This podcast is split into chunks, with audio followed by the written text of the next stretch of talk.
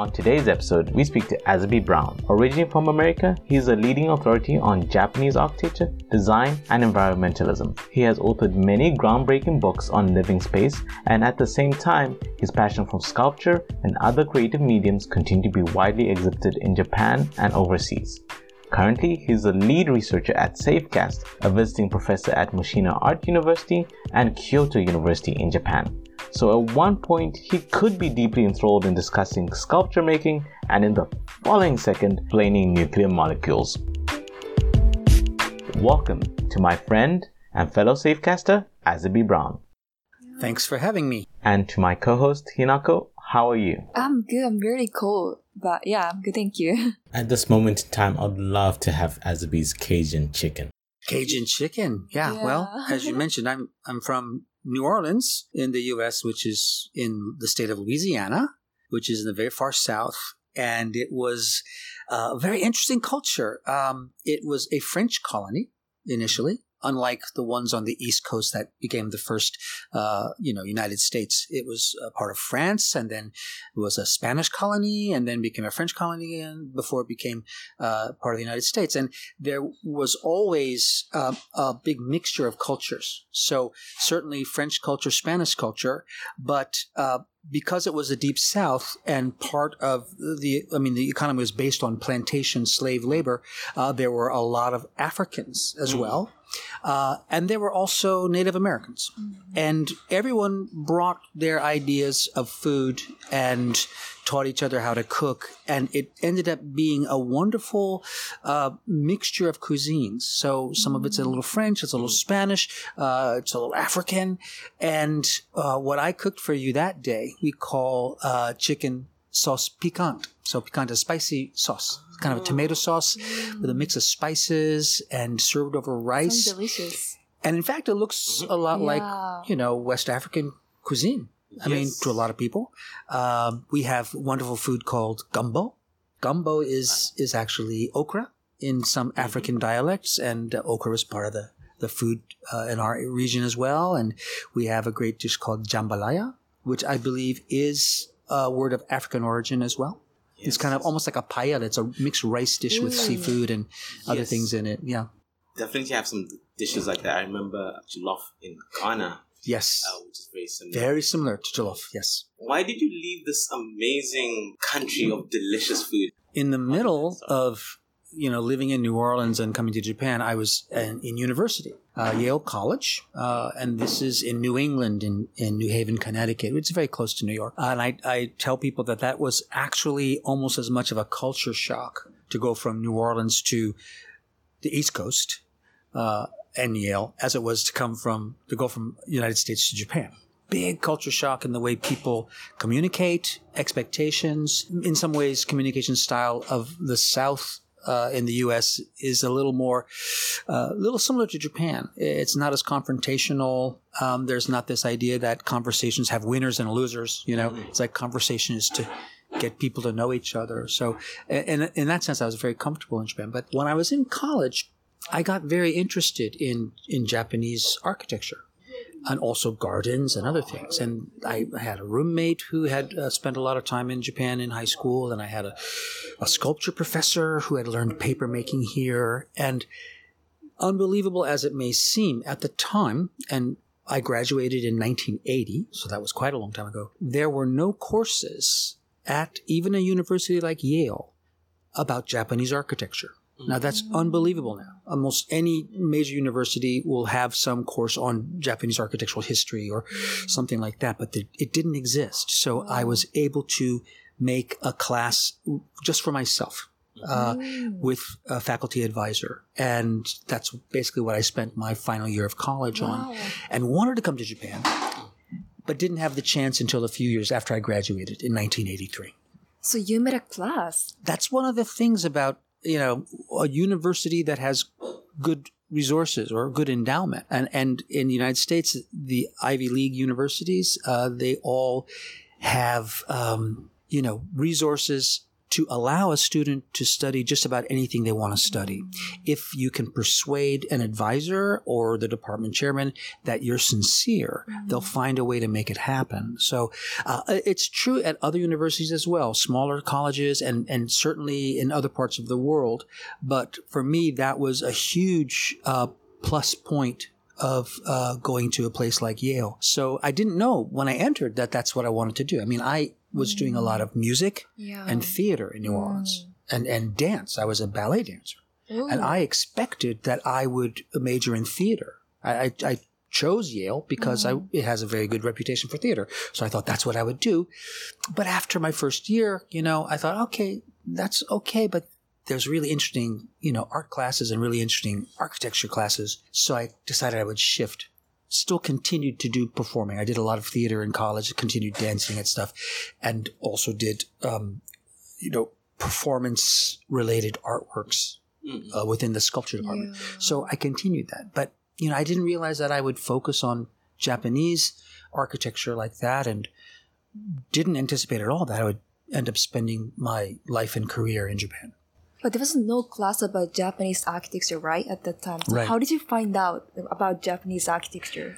We had a great library. This was the wonderful thing. Uh, the library at Yale, there was several, a big library system. There was uh, one library for art and architecture, and mm. it had a great selection of books on Japanese architecture.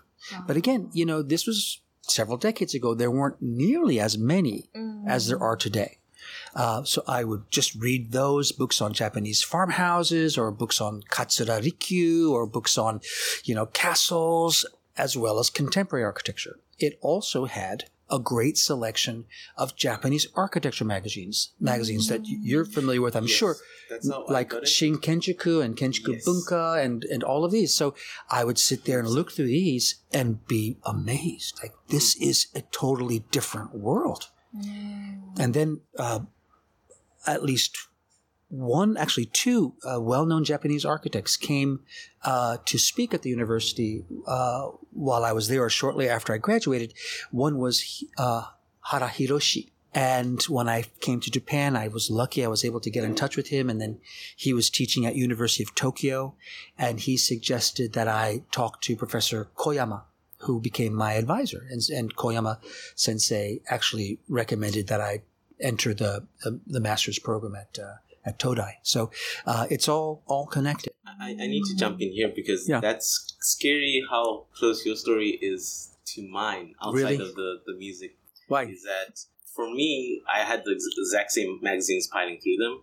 There was a professor at my university who had a strong interest in architecture. So he built up that mm-hmm. discourse. The person who came to the speaker I listened to was uh, Kengo Kuma-san. Uh-huh. And so when he gave his presentation, that's uh-huh. when I was like, oh. Now, Nanda, remind me, where was that university? That was at uh, Wits University in Johannesburg in South Africa. Mm-hmm. Okay. So Kuma-san went to Johannesburg and and and talked about architecture, and you happened to be there. Yes. That's great. And wow. uh, so he was, uh, the, the great thing I, I picked up from him and why I then wanted to come was that he was really earnest in uh, understanding African materials. So yes. Those are, and uh, he really Earth liked and other natural materials, yeah. Yes. Yeah, it's great. He's great interest in that stuff. Um, he's my senpai from Todai. Yeah, so um, I don't have to say too much about that, but I've known him for a long time, and uh, we get along very well. We, we talk and occasionally introduce him to projects, et cetera. So, um, but he's an interesting guy. But you see, he's a whole different generation, right? This is yes. also, we have a big mm-hmm. generation between us because mm-hmm. uh, you graduated. Uh, what year did you graduate? Uh, twenty ten, somewhere there. twenty ten. Yeah, so that's fully, you know, thirty years after me, mm-hmm. right?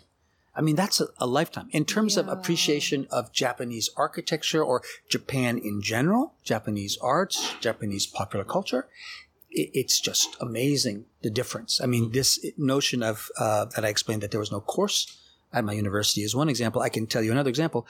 I, I w- was back in New Orleans for holidays, and there's a university called Tulane University in New Orleans, a very, very good university with a good architecture school.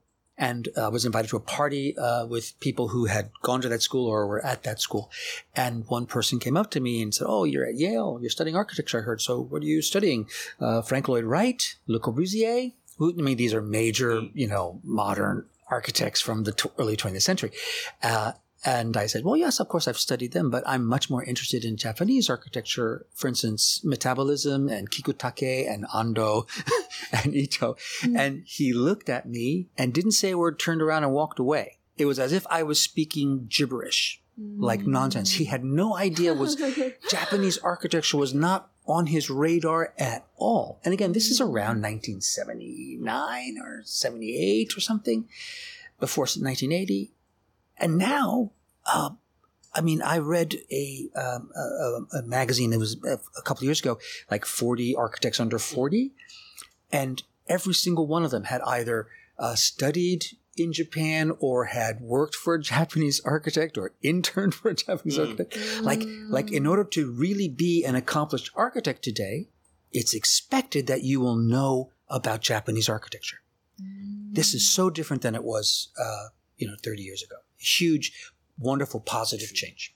Yeah, I heard you, ha- you two have known each other for a while. Like, how did you guys meet first? Um, how yeah. did we meet, Nanda? Yeah. So- I, I, I, I think you just showed up one day. You showed that up. Yeah, true. You just showed up one day and said hi.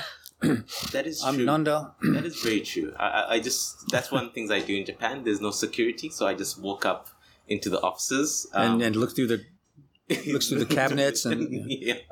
No, you don't do that. If I find something I like, I usually stay. Kind of moving forward in your career, the way I actually found you was through your previous university. Kanazawa? Yes. Oh, yes. And um, before I jump into Kanazawa, could you just mention to our listeners uh, the type of work you were doing at uh, Kanazawa? Well, again, um, I I was at Todai. I did my master's degree. I guess I got that in nineteen eighty-eight. Um, and I had been already, I, I published my first book on Japanese carpentry.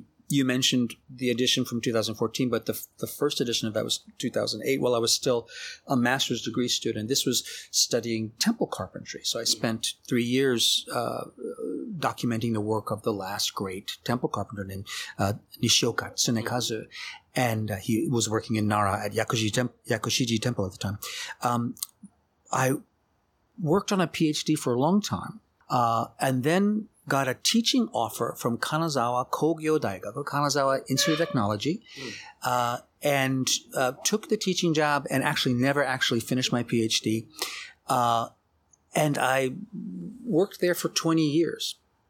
Now, for the beginning, I was in the architecture department, teaching architecture design.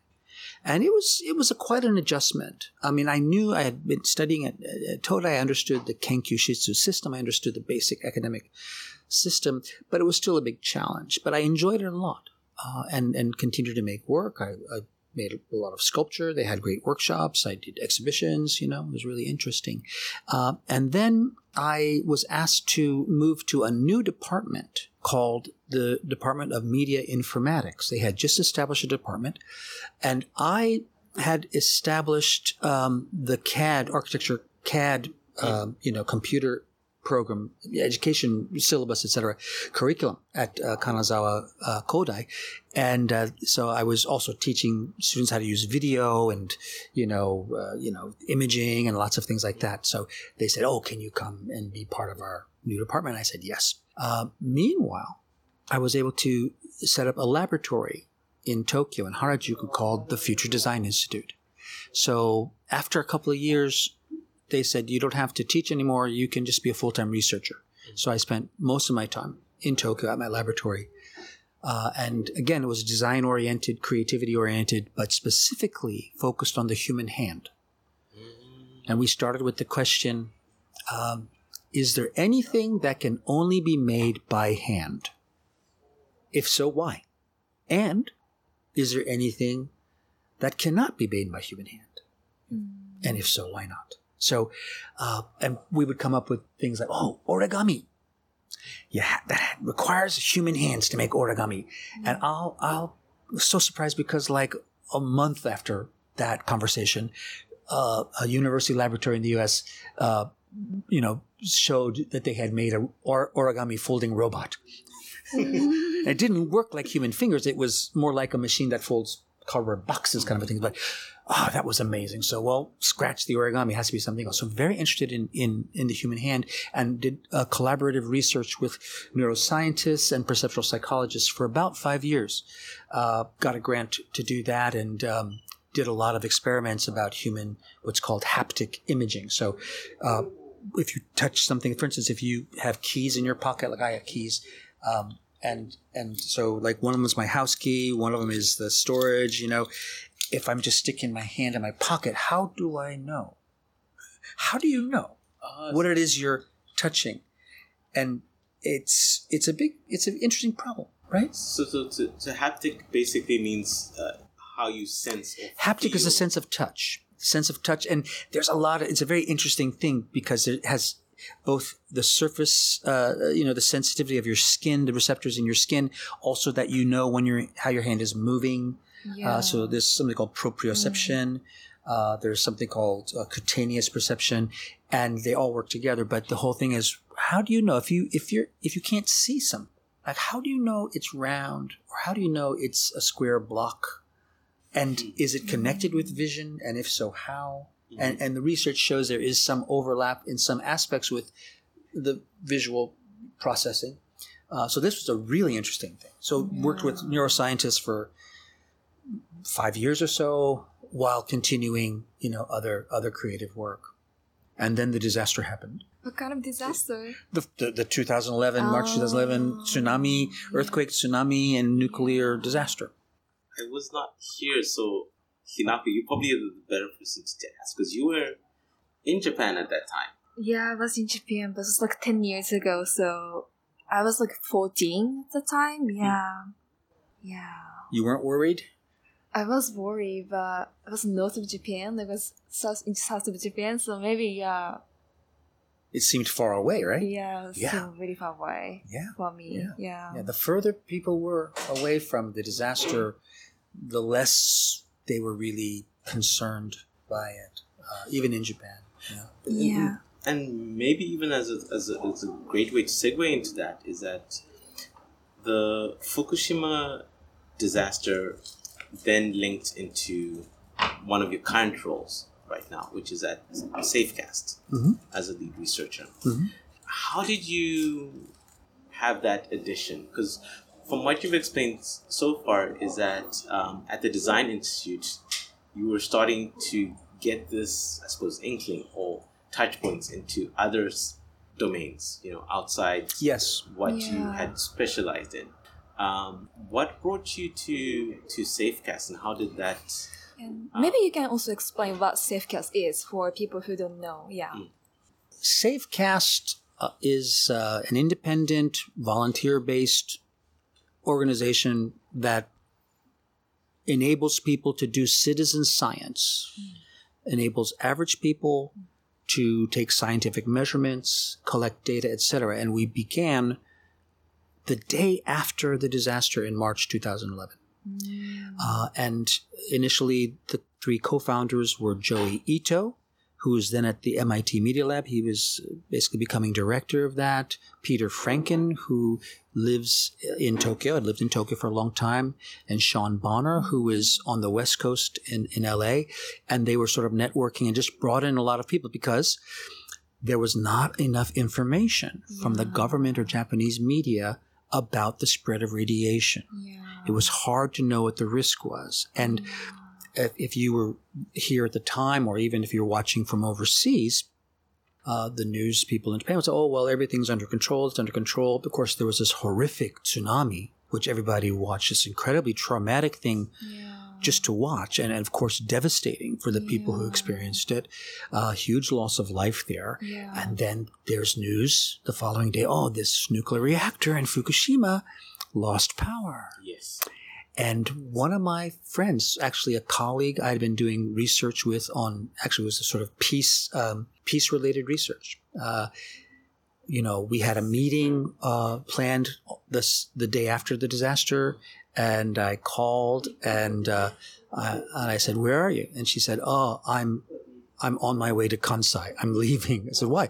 Don't you know there's a nuclear disaster starting?" And I was really, you know, so um, there was not enough information. And Safecast, uh, after trying to gather and collate, uh, in, aggregate information on the internet uh, and make a map of that, realized there was not enough information from other sources either. So uh, we decided that we had to make our own radiation detectors and make our own maps. So we developed something called the B-Kaiki, and B stands for bento, because it looks like a bento box. It's in a plastic case, and it has a sensor and G P S and, and can log data, record data. And we made a whole series of these, and you just could put it on your car or walk around with it, and it would make a, a map of the radiation where you went. This was absolutely uh, innovative and groundbreaking.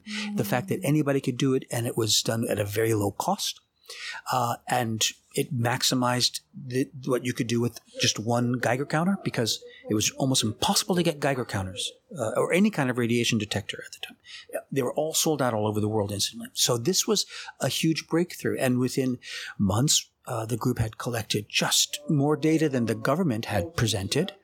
And then within a couple of years, it was millions of data points. Now it's up to like one hundred seventy million data points or something. Oh. Just an incredible, incredible data set, all based on open source and open data principles. Mm. The goal was to be as open and transparent as possible to build a trustworthy system, uh, because the government systems proved not to be trustworthy. And it's ten more than ten years, and we're still going strong.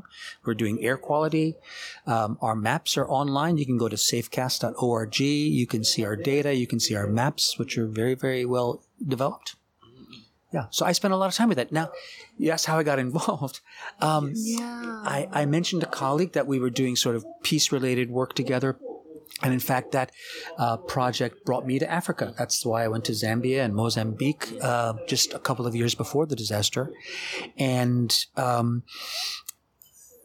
that group, the people who organized that group, my, my colleagues, were mainly women, most of whom had worked with refugees in Africa, Southeast Asia, and other places.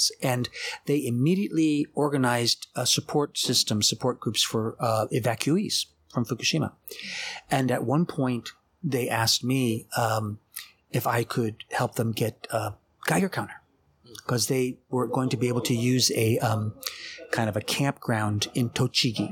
But Tochigi Prefecture also got fallout, so they wanted to be able to measure that. And I had heard of Safecast. And I got a contact for Peter Franken, and I got in touch with him, and then met a guy named Joe Moross, you know, and we talked about it, and they said, yes, you can borrow some, we'll give you some detectors. And I brought them to our group. And little by little, you know, I found I got along very well with the Safecast people, and, and I just uh, ended up spending, you know, becoming a part of the group. And my role, I'm not an engineer. Almost everybody else who's central to Safecast is an engineer, either software or hardware or something. But I'm a researcher. I'm an academic. So I can go through reports, and I can go through the footnotes, and I can, you know, parse the stuff, and I can do good information searches and collate that stuff and summarize it. And that's what I was doing. I had been doing it uh, for Facebook groups initially. Uh, and then I started doing that for Safecast, and that's that was a good role for me. So now that's something I continue, is to report and write and research and do, you know, outreach and conferences, and gradually have become accepted into the world of radiation experts, um, particularly on the side of information and what's called stakeholder engagement. In other words, giving people uh, empowerment to uh, help make decisions Uh, after an accident, or, or in preparation before anything happens. So it's been a huge change for me compared to making sculpture or something like that. Wow. What an incredible team. Like, yeah. Yeah. Yeah. It's, it's, it's, an, it's an amazing team. I, I, you know, having also uh, volunteered with Safecast and been part of the organization for quite some time, one of the things I also always want to ask you about is that in this uh, industry and in space where Safecast is, there's a lot of, um, how would I say this? There's a lot of scrutiny from either government or public society or even other experts. And in this case, as someone who is coming from outside that space, not so you mentioned one was that you're in a space where there are a lot of engineers, But then also, secondly, most strongly is that you're coming from a background which is more related to construction and arts and the historic aspect. How do you find that you've been accepted by this this community or this industry, which, or the scrutiny? Or is it a battle you feel you're constantly preparing yourself for? It's still a struggle. Mm-hmm. Uh, and this is not just in the case of Safecast, but for citizen science in general, because there's lots of citizen science projects around the world, everything from, you know, climate to um, health to biodiversity to, in our case, environmental radiation uh, or air quality. And our society, despite the decrease in trust in, in expertise and academics, et cetera, is, is still an expertise-oriented society. It's a specialized society. People are expected to have some kind of, let's say, higher education in a science or, or in whatever their field is, and to be certified by, for instance, uh, university degrees, graduate degrees, uh, maybe licensing, uh, other certification. And uh, these things act as a, a kind of a barrier. They're, they're intended to maintain quality standards, but in many cases they don't actually. So what we found... Uh, Initially, Safecast did not, you know, we didn't reach out to the expert community. We didn't say, hey, come see what we're doing. We were focused on gathering data and simply making available to the general public, right, average people. Uh, round about the end of, I want to say two thousand twelve and then two thousand thirteen, we started to hear from big organizations like there's one called the um, United, uh, United Nations Scientific Committee for the Effects of Atomic Radiation. Mm-hmm. And uh, we heard from them. And uh, they said, we've been looking at your data. We think it's very interesting uh, and useful. And uh, yeah, we welcome the chance to talk a bit. Uh, we were invited in two thousand fourteen to participate in an expert meeting at the I A E A, so the International Atomic Energy Agency in Vienna. And this was very unusual, because we were a citizen group, a citizen science group. Uh, and it was the hot seat. I mean, we I had like fourteen minutes to make the the pitch, to present our project and what we'd accomplished. And lots of very, very harsh questions. Uh, are you licensed? Do you have certification? And what about the calibration of your system?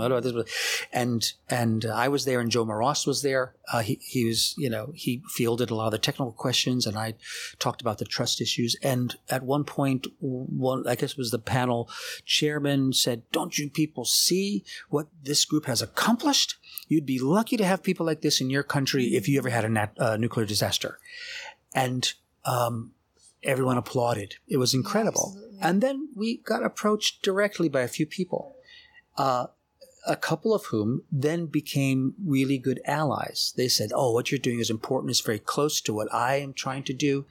Let's keep talking. And and one was from uh, the French National uh, Nuclear Laboratory called I R S N. One was from I A E A um, and others gradually. So we built kind of a network of support. Mm. But within those institutions, there's still not really a place for citizen science. It's still an expertise and, and official, uh, officially sanctioned sort of structure. Just to clarify, I, I suppose some people call it design science or citizens participation science. The main ideal is community participation. Yes. One thing that maybe then tracks back to this, almost before I was calling it like you were adding things, but it also feels that it's something you've already been doing before when you were looking into uh, traditional Edo style architecture in Japan. Mm-hmm. That was not Uh, something you did by yourself. Um, you worked together with the, the artisans in order to, to unearth those secrets. Uh, I really want to kind of capture a sense of how that almost in a way informed your knowledge into how to interact. Yeah. Well, I mean, everything's connected. Architecture is a great field because it embraces so many things. uh, whether it's over, over a huge range of scales, including time scales. So whether it's, you know, a chair or a cabinet or a single window or a building or a house or a town or a landscape, uh, gardens, et cetera, uh, it, it, it connects and intersects with all of these things.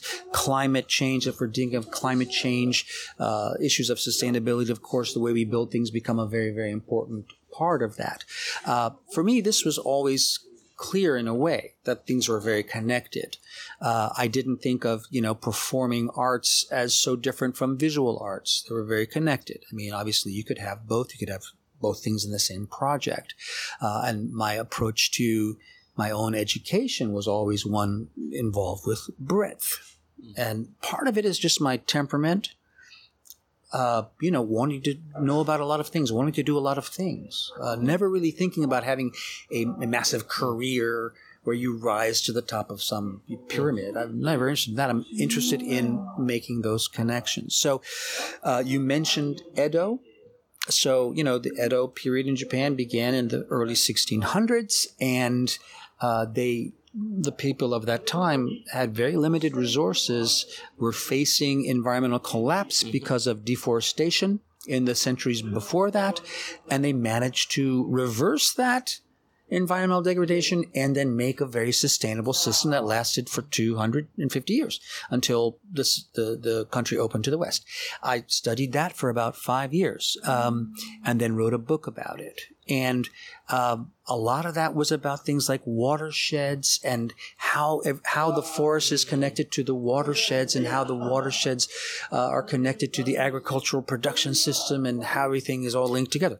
Because the people of Edo period, they understood that very well. And which, which makes perfect sense in terms of the, the impact of Fukushima. As a, Absolutely. As a like- because the watershed became the main transport mechanism for cesium and these radionuclides that, you know, uh, were in the fallout. It was like, oh, well, what should be the source of wonderful life and, and sustenance actually became the transport mechanism for cesium. And um, so that was a great is, point of view uh, for me. Cesium, just to clarify. Um, Cesium is, is a radionuclide uh, that is often produced during what we call man-made, you know, uses of nuclear energy, and the Fukushima disaster released a lot of cesium. Uh, two two different isotopes, for people who want to know, there was cesium one thirty-seven and cesium one thirty-four. They're a little bit different, uh, but large quantities of both were released in, in even in the Tokyo area. We got down to Tokyo and even further south.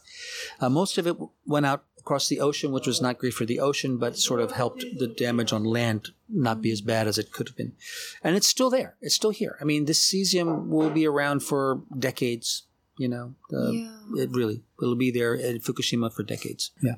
By the way, Hinako, that's a perfect example of Azby jumping from one space, which is architecture, all the way to isotopes. So yeah. It, it, meeting for the first time. This is Azby on, on a daily basis. I also heard you perform Rakugo as well. Like yeah, yeah. yeah I like we don't rakugo. know what Rakugo is. Rakugo is like a traditional, like a Japanese art of storytelling. Yes, is that correct? Yeah.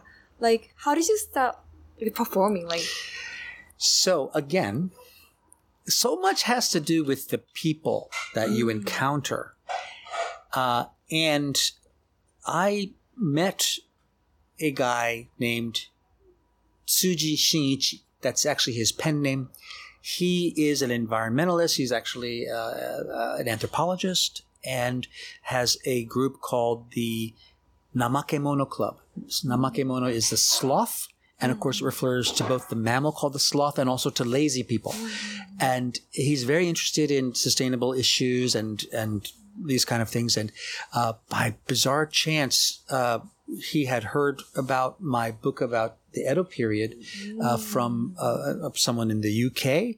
And then I happened to meet his daughter uh, wow. and talked, and she was telling me about her uncle was building sustainably and her, her father was doing yeah. stuff. And then it was like, it's the same guy. I wow. got to meet him. So we got, we met and we got along very well. And um, the Namakemono Club uh, organizes events, sort of community events. Uh, especially there's a temple in Totsuka in Yokohama uh, where uh, we would have events. And one of the events invited a Rakugo uh, performer who also is a bit of an activist, uh, and then a, a, a, another, actually a real expert on Edo, uh, a researcher named Tanaka Yuko. And I think I was there. I was talking about it as well. And in the course of the event, the Rakugo's teacher said, okay, let, who wants to try a little bit of Rakugo? And it was like a thirty-second Rakugo joke. And and it was fun. And then later, she said, well, if you anybody wants to learn more, we can make a group. So we ended up having a group of people from this circle of Namakemono Club. It included me, it included Tsuji-san, included, uh, you know, two musicians. It included, um, you know, and at this point has Indian dancer. Uh, it had... you know, people who are just like housewife, people who, you know, have a kimono shop. Uh, and it was really interesting. Interesting. Yeah, yeah. And wow. and it started actually like six months before the disaster in two thousand eleven. I think we've had nineteen, what's called ichimonkai, so nineteen performances. So I'm learning basically two, generally two new Rakugo pieces. It's called a neta uh, every year. And doing it in Japanese. Mm. I was going to add that. My Japan, I know Japanese is a difficult language. I'm even still studying Japanese, so it's it's hard. Wow. I'm not going to joke. It's, it's hard. It it hard. stretches my Japanese language ability to the maximum, wow. uh, and there's a couple of reasons why. One is a lot of the language is old-fashioned. Mm. A lot of things that you only hear in Rakugo. In fact, a lot of the culture of Edo, for instance, Edo was this town of, was the city of Tokyo before the modern period. Uh, a lot of the language and cultural things that disappeared in reality are maintained in Rakugo. Mm. So stories about people living in Nagaya, these sort of long tenement houses, and, yeah. you know, um, there's a funny one about a guy hammering a nail in the wall of the Nagaya, you know, and because he wants to hang something up, and then it actually goes through the wall to the the, the apartment next door and into the butsudan, into the family altar, like like spears the head of the Buddha, you know. So there's funny funny things like that, and and social relations, you know. There's a fight of the two tenants, and then the the the landlord comes and has to sort of settle the fight and things like this. So it's wonderfully archaic. Uh, it's also It's it's entertainment for commoners, uh, and I mean most of the traditional Japanese performing arts, uh, like kabuki, that was also for commoners. But Rakugo was a little rougher than that. Mm. It could be a little more vulgar. There's some pretty sexually oriented ones, uh, but the one of the interesting things to me is that. Um, There are generally stories of empowerment of average people. So if a samurai shows up in a Rakugo story, they're usually an object of ridicule. ridicule. They're usually ridiculous. They're usually doing something stupid, mm. and people are making fun of them or taking advantage of them. So this is this is really interesting. So people of power, almost always in Rakugo, uh, end up getting somehow tricked or or taken advantage of. Uh, I think it's really, really cool. And uh, this is also part of Japanese culture that it's not so evident uh, on the surface. One of the themes of uh, the Dokudemo uh, design podcast is the idea of um, someone who's a multicultural designer. Mm-hmm. What we think of uh, about it is someone who's able to take part in something that's not their own, and become part of it, and also to be accepted. Mm. Um, and obviously that takes a, a long time and a long process. As someone who is a creator on so many different types of mediums, what I mean by that is not only writing, doing uh, sculpture, but also Rakugo, you're doing it within the Japanese context, in the Japanese environment.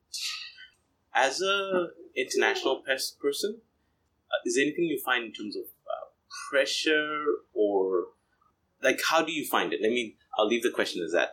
What is your experience? Uh, and you don't have to answer for all of them because there's lots of different mediums. There's no simple answer, but by and large, when I came to Japan, I wasn't sure what I would find. I didn't expect to be here as long as I've been here, but I found that people were very receptive. Uh, I'll say to me, but I believe to anyone who showed a serious interest in Japanese culture and Japanese people and Japanese life enough to be studying it or to really want to learn. I found a lot of receptivity and support from people. At the same time, you do find yourself being sort of maybe shut out or kept at a distance in certain contexts. I mean, not everybody was going to welcome a foreigner. I would say a great example was uh, that, you know, I mentioned I came to Japan to learn about Japanese traditional wooden architecture and especially temple building, temple carpentry. Uh, and the people who do that, the carpenters daiku, and the people who build temples and shrines are called miya daiku. And I met uh, this wonderful master named Nishioka. He was in his eighties already at the time. And it seemed very unlikely that he would be receptive to me. I just wanted to meet him and ask to see the work. I just, can I observe the work? And I thought maybe I would be an apprentice, a deshi. Uh, I decided not to try to be an apprentice, but although he invited me, he said, I will teach you if you want. Uh, I was already twenty-seven, twenty-eight years old, and I thought, and I'm doing my own creative work, I thought I wouldn't be able to really ethically uphold my obligations. Uh, I mean, as an apprentice in almost anything traditionally in Japan, you, you're expected to just be obedient uh, for years and not to even try to do anything original creatively on your own. And in the case of uh, carpentry, it would be like seven or eight years, and I thought, no, I can't do it. But anyway, he allowed me to to document the project, and he made himself available in, in a wonderful, open way. Uh, enough so that a lot of other people around, including some of his apprentices, they were a little bit annoyed about that. Like, why would you spend time talking to this foreigner? You know, uh, this is a Japanese thing, and it should be for Japanese people, and why do you do that? But Nishioka, at the time, he knew that His his work, his art, his the craft that he had inherited from generations of his, his family. He was the hereditary uh, arc, uh, carpenter of, of Harajuku Temple, I mean, for centuries, and then of, of Yakushiji Temple, that this was disappearing. It was a disappearing art. Mm-hmm. And he was among the last to be able to really do it in the scale and the quality that he was capable of doing. And he wanted to help the rest of the world understand what it was about. He saw me, I think, as a vehicle for increasing interest overseas, and then hopefully that interest would return to Japan in preserving this craft. So that was a role that I, I welcomed. I, I willingly took on that role. Yeah. And this is one of the strange things about Japan. There's this expression called gai atsu, means outside pressure, but it also means outside influence in a way. And there's many things in Japan, traditional things especially, arts of all kinds, that are underappreciated and are dying out in Japan. But we find foreigners who love them, who work and learn them, master them, present them, write about them, et cetera. And this helps them become recognized within Japan. Yeah. So that is the main thing. It's like a bridge and like a vehicle uh, for for raising consciousness and awareness and interest, both overseas, but really the key is to help them be preserved in Japan. Yeah, history of passion. Yeah. So that that's that example. And then there was a time, I mean, my own work, like my academic work, uh, for instance, in architecture or, or fine art, mm. the fact that I was educated outside of Japan uh, gave me a very different uh, set of standards and expectations. Uh, and I, I would say, you know, Yale um, was very good in terms of arts education. Uh, I mean, the, the amount of art or architectural history that we are expected to learn and master and be conversant in, the the the, the quality of the discourse that was expected when your work is being critiqued and you're talking to the professors, this was very, very, uh, very, very demanding uh, and very contemporary. I mean, there was lots of historical work and historical courses. I took courses in Chinese painting. I took a course in Celtic architecture, Celtic art and architecture. I took courses in modern art and architecture. I took all sorts of wonderful courses, and uh, and they all influenced, you know, my thinking. Um, but it was a very different point of view compared to Japanese education in art or architecture. And it's a very interesting thing that I realized, and it connects with what I mentioned before about going to this party and this person was not interested. Mm. And, and, and my university didn't have a course. Uh, in Japan, in most fields, especially if it's a creative field, let's say architecture, a person is not going to be considered educated in Japan if they don't know both the Western tradition, the Western canon, so to speak, and the Japanese or more broadly East Asian traditions and canon. You need to know both. And this has been that way since the Meiji period. It's it's it's a double education, a double responsibility. Uh, and this is simply, it's it's true in literature, it's true in music, it's true in, in, in just about everything. Uh, so that's actually a huge advantage, I think, in some ways, but it's also a burden. And it's only been within, let's say, the last generation that uh, Western, uh, in, in the West, in universities, let's say, again, limited even to art or architecture, are expected to be very conversant in some non-Western Uh, culture as well. And it, it may be uh, Asian, it may be African, it may be Latin American, it may be something else. So um, this this sort of notion that you can be considered edu- educated and only know the Western way, this has gradually shifted. And I think that's that's a, a, a great a great shift. Uh, so, but I found that when I would write about art, and I did a lot of writing. I mean, I recently, uh, I've compiled, I have a book project of my writing on contemporary art. Uh, I found, you know, I had like one hundred thirty texts that I wrote for various magazines and things on art in general, and, and a bunch on, on contemporary Japanese art from the late nineteen eighties and early nineteen nineties. Sorry, can this be found on your website? My, I have, yeah, my website, I have an archive site. It's called azby brown dot com, and I have a lot of texts there. I'm gonna, I'll, I'll link it and to I the will, podcast. I'll continue to add because I'm yeah. continuing to write. But I found that there was a lot of interest in that approach because within Japanese criticism, art criticism, that wasn't common at all. In fact, people have said, and it is still largely true, that there is almost no real art criticism in Japan or architectural criticism in Japan of what we consider criticism. Mm. Uh, things would generally be a person writing about something that they like in order to introduce it. So it would be called shokai, shokai suru. And, and this notion that there is some set of criteria and you will evaluate this work according to these criteria in some, trying to be objective. This was a very unfamiliar idea. For Japanese art writers or art critics, it was much more subjective and about your responses and the structure rather than being, well, A, B, C, therefore D. This Western rational, you know, uh, rhetorical structure, that's not very common here. It's rather, I felt this, then I felt that, it reminded me of this, and if you think this is important, then maybe you will have this feeling. It's it's a spiral structure coming into some evaluation. Do you know what? I actually even have my own comments on that, but I'm gonna I'm gonna save them for now because I yeah. feel that we need to get you back onto this podcast because that is a topic on its own. Certainly. Um, and I, I think definitely we'll be continuing yeah. this conversation. But I will just say this. You asked about response. There were a number of cases where I would strongly criticize work, either architecture, maybe something about city planning, maybe something about art. And people were absolutely furious.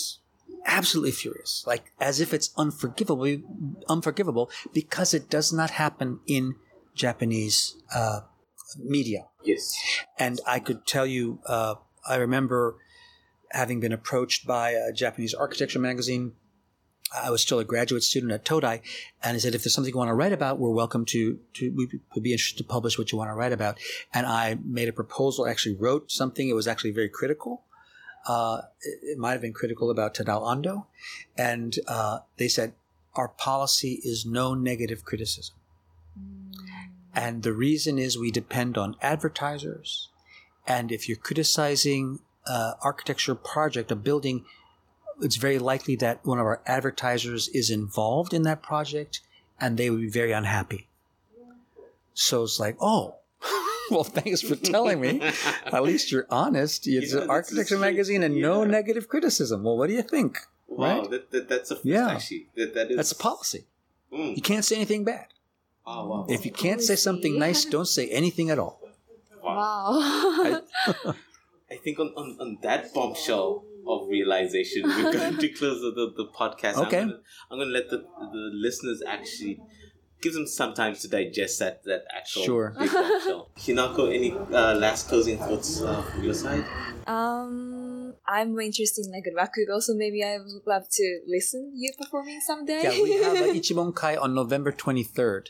But this, because of the coronavirus, uh, we have not been having audiences or at least just a few invited people, but we're doing it online. Mm. So I will find out uh, yeah. what it's going to be. There may be a small invited audience. Uh, but, you know, I love the Rakugo, and I am always really nervous uh, before the performance and, and thinking, oh, I can't do it. I gotta, I'm, I'm going to cancel because I never have enough time to practice, right? And... I managed to get through, and and my our shisho, our our uh, teacher, she's always you know saying, yeah, you know, you always do fine in the end. And on yeah. the day of the performance, you always pull it pull it out, you know. But I'm always so nervous because, like I said, it really uh, taxes my language ability to the limit. Mm. Yeah, so. No. Yeah, I like how passionate you are. Like I'm very uh, inspired.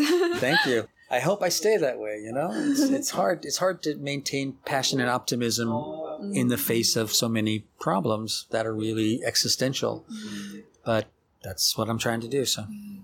No, thank you very much. Yeah, thank you uh, very Thank you both. Much. Yeah, it's good to talk to you. Yeah. yeah. And uh, we'll close it there for today's episode of Tokudemo Podcast. Thank you. Bye-bye.